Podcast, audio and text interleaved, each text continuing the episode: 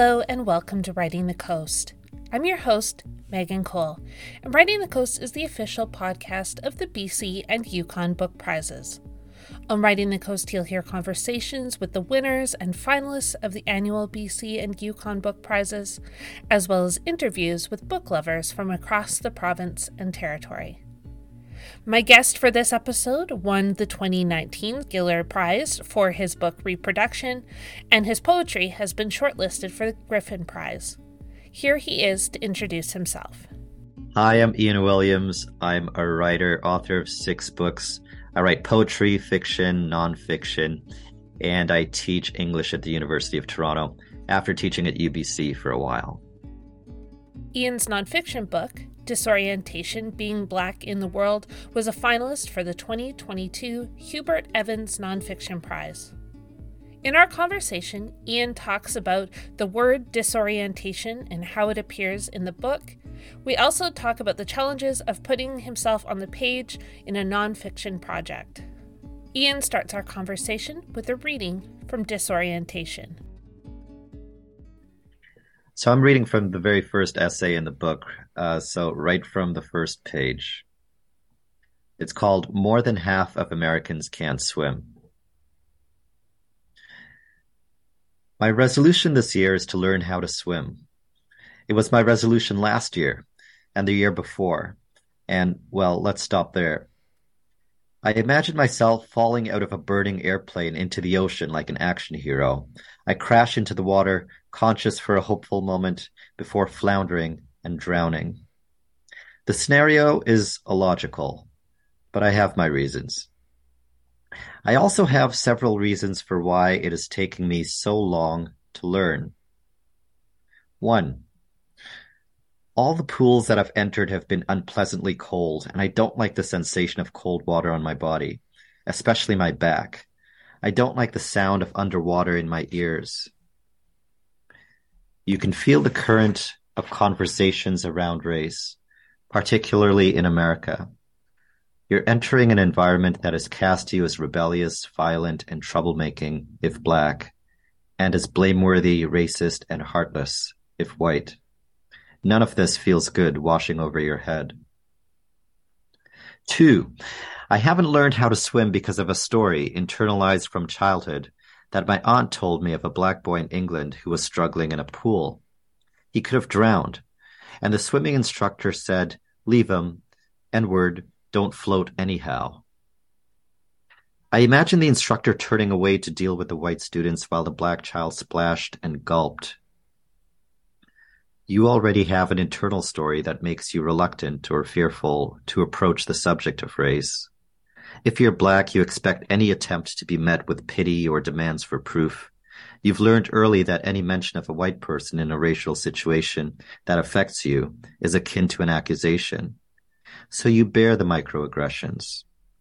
If white, maybe you witnessed another white person get eviscerated for a joke or watching out for the welfare of the neighborhood. So you're just going to avoid black people. If you see one leaning against a car, you're not going to call the police. That's probably for the best. You're not going to say anything whatsoever about race because you're not stupid.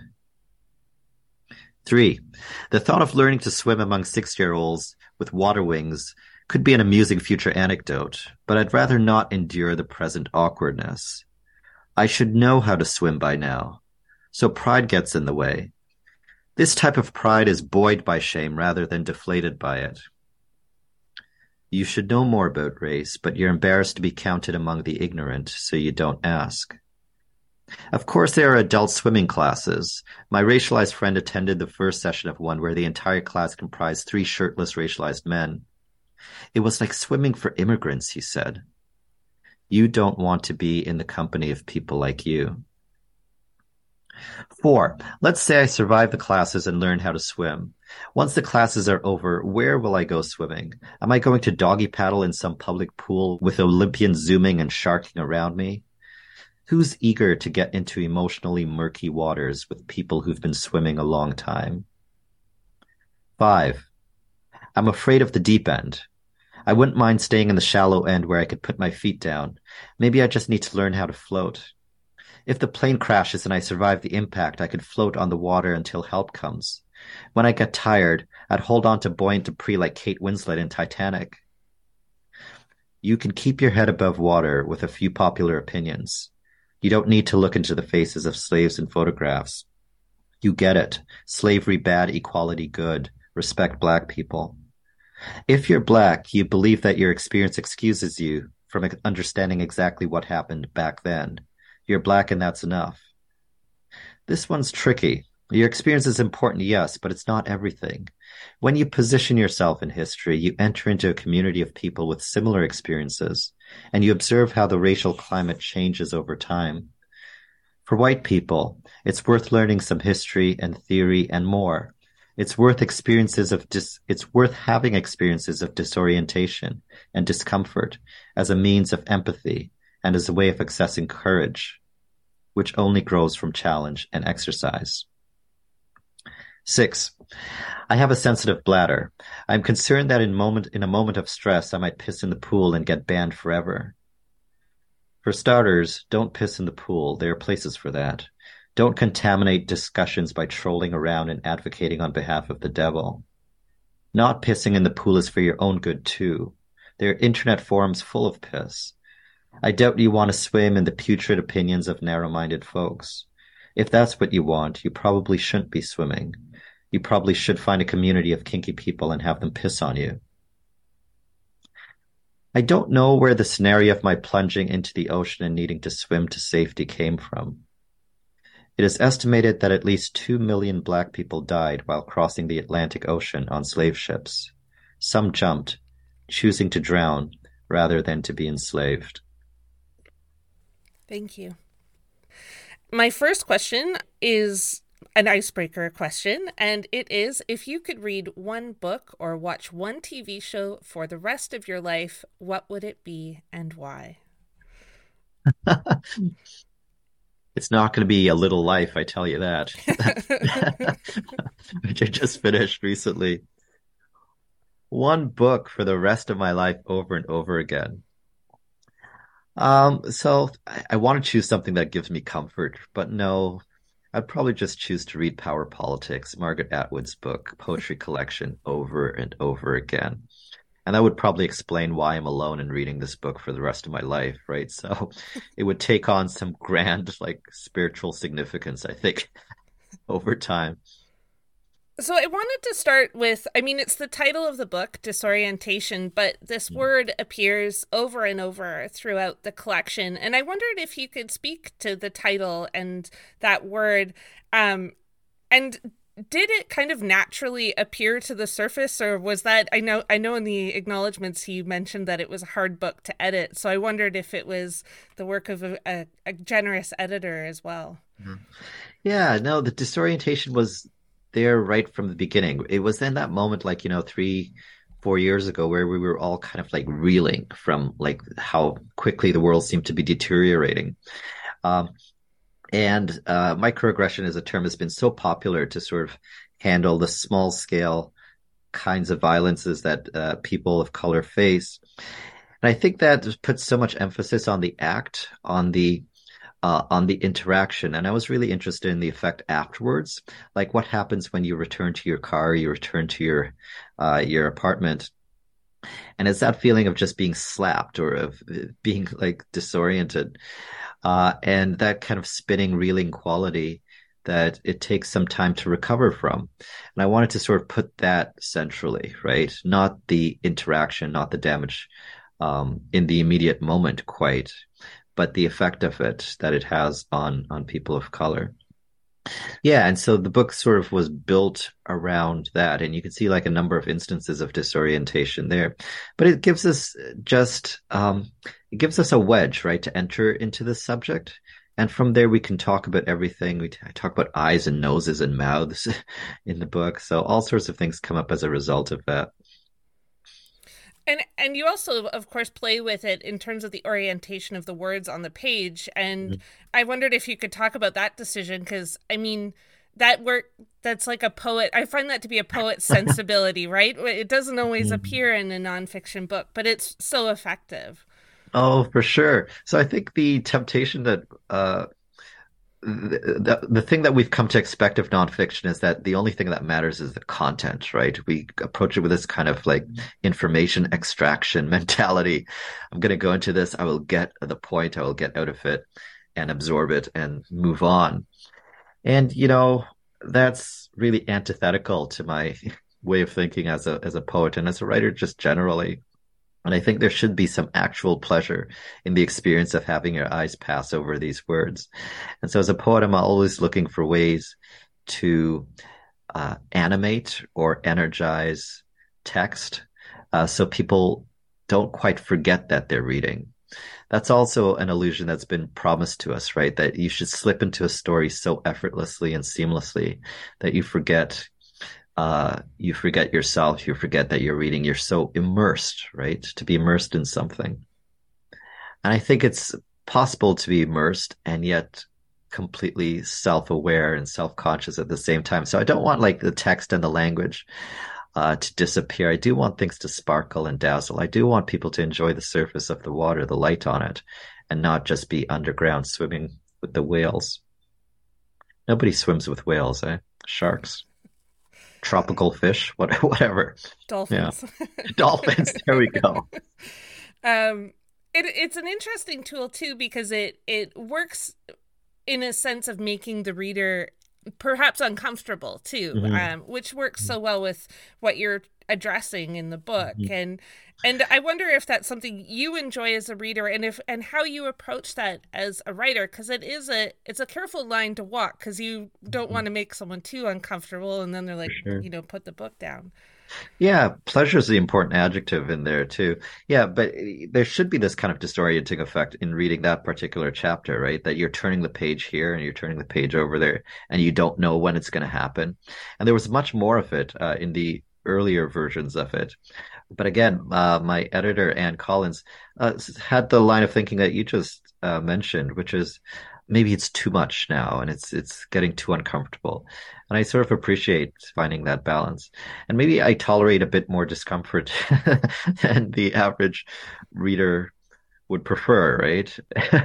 I don't know, maybe years of reading theory and something in grad school does this to you. You're just willing to to be like whipped across the back like literally. So, um, but yeah, that balance is important. Yeah. And it's also important to sort of pull us out of that comfort zone of how reading works. Yeah. Mm-hmm. It was interesting in reading the book because it felt so of the time and like you yeah. said it was you know three three years ago or so and it, it deals mm-hmm. with those early days of the pandemic and mm-hmm. um you know the the protests and the outrage mm-hmm. that was so of of that time and and i wonder what it's like for you to go back to this book now uh you know do you feel how do you feel about that time that you d- described so well um mm-hmm. and it was it's not a distant past it's only 3 years ago but it mm-hmm. in a sense it feels far away.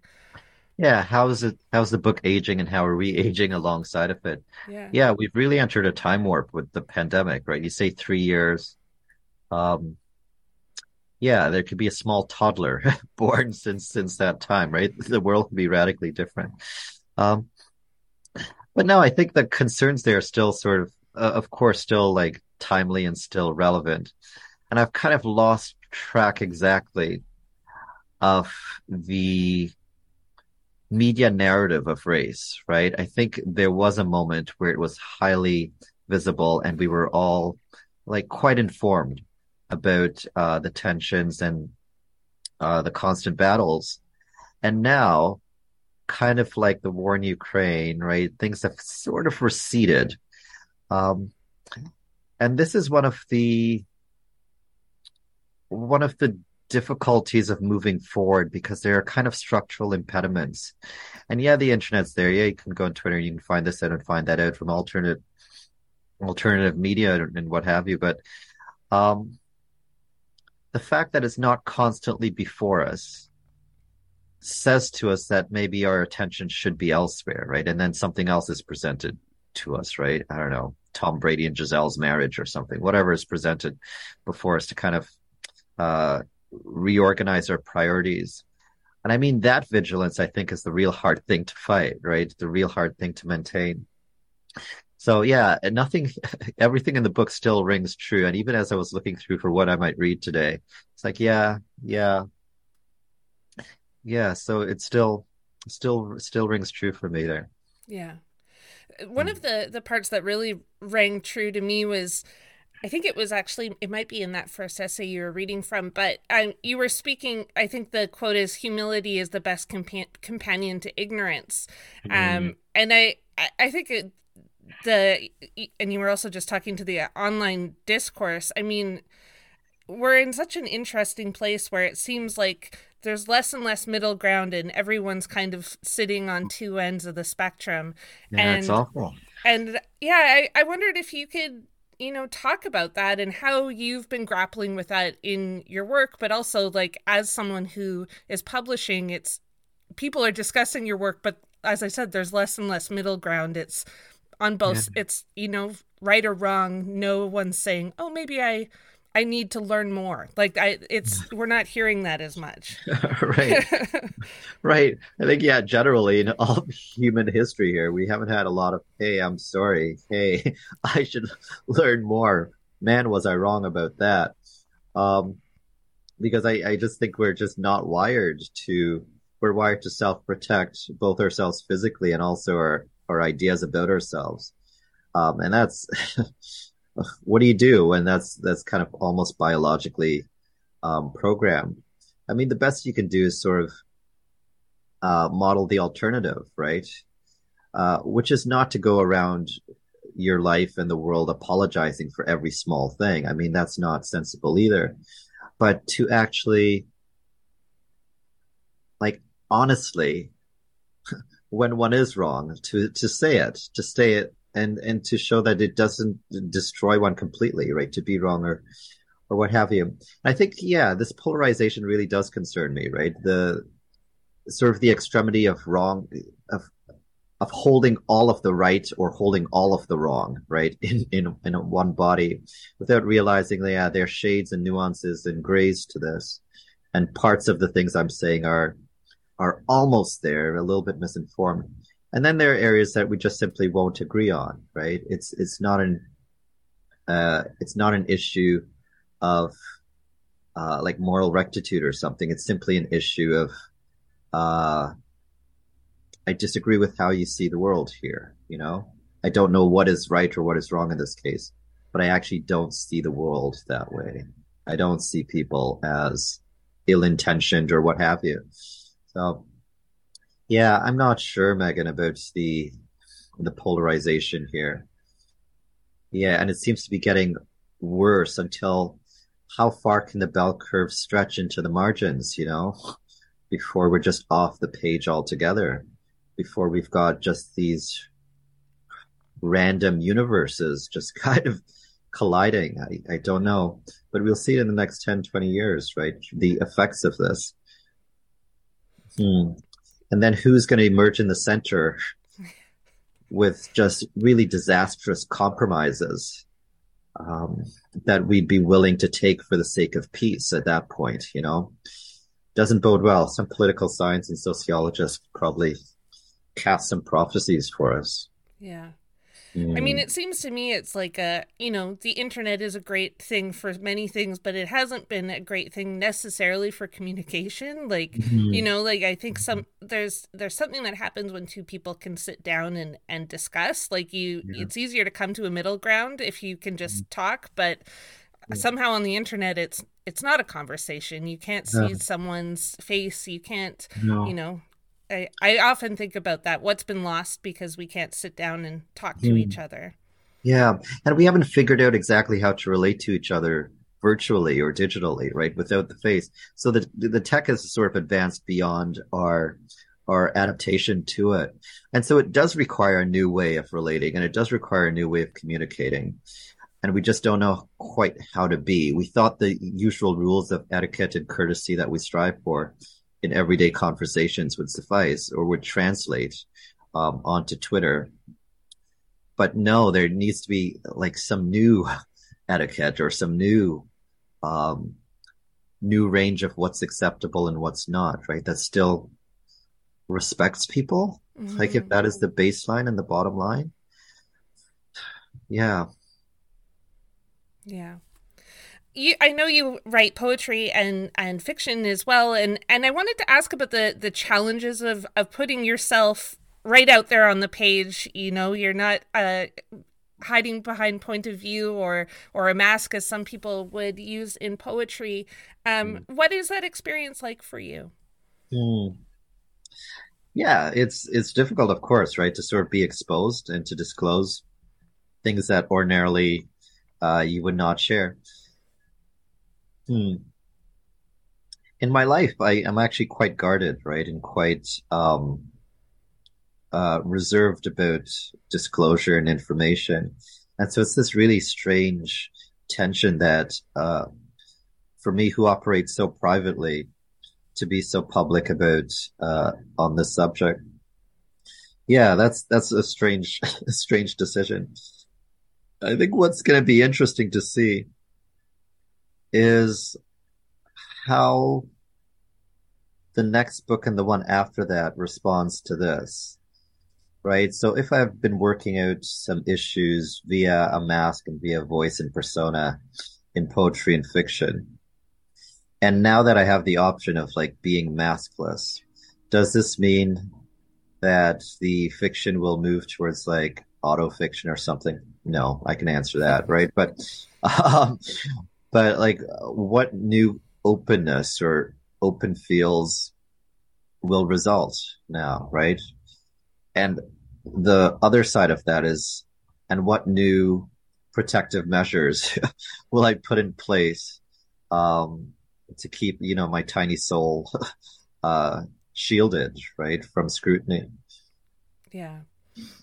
Mm. I, I wanted to uh, steal a question from someone I know that does a podcast, but she writes about cooking and food, and, and she asks if cooking is a, a political act. And I wondered for you, is is writing a, a political act? In this book, it, it seems like it's that way, but is it often have kind of a political intention behind it, or even yeah. a lowercase p political? right. Interesting. Yeah. So early in the book, I say like I'm not a political person, right? Because that term is so uh, loaded and it's dissolving now into kind of like meaninglessness, right? Unfortunately. Um, and I still like, if I'm being honest, it's, it's not a, it's not a, uh, it's not a favorable position to sort of hold. And I still kind of feel, uh, that way about myself. My priorities have not been political overtly in the way that, um, I think people want to have political conversations, right? Um, I don't want to have them that way, right? So bare and so, uh, yeah. Yeah, I think the lighting of political conversations is just too harsh, right? And I don't, I don't want to sit under, you know, a bare light bulb in a basement. That's not what I want to do. Um, but there have been, I've been writing about race and I've been writing about sort of, um, thorny things right from book one, right? In 2010. It's been there right from the beginning.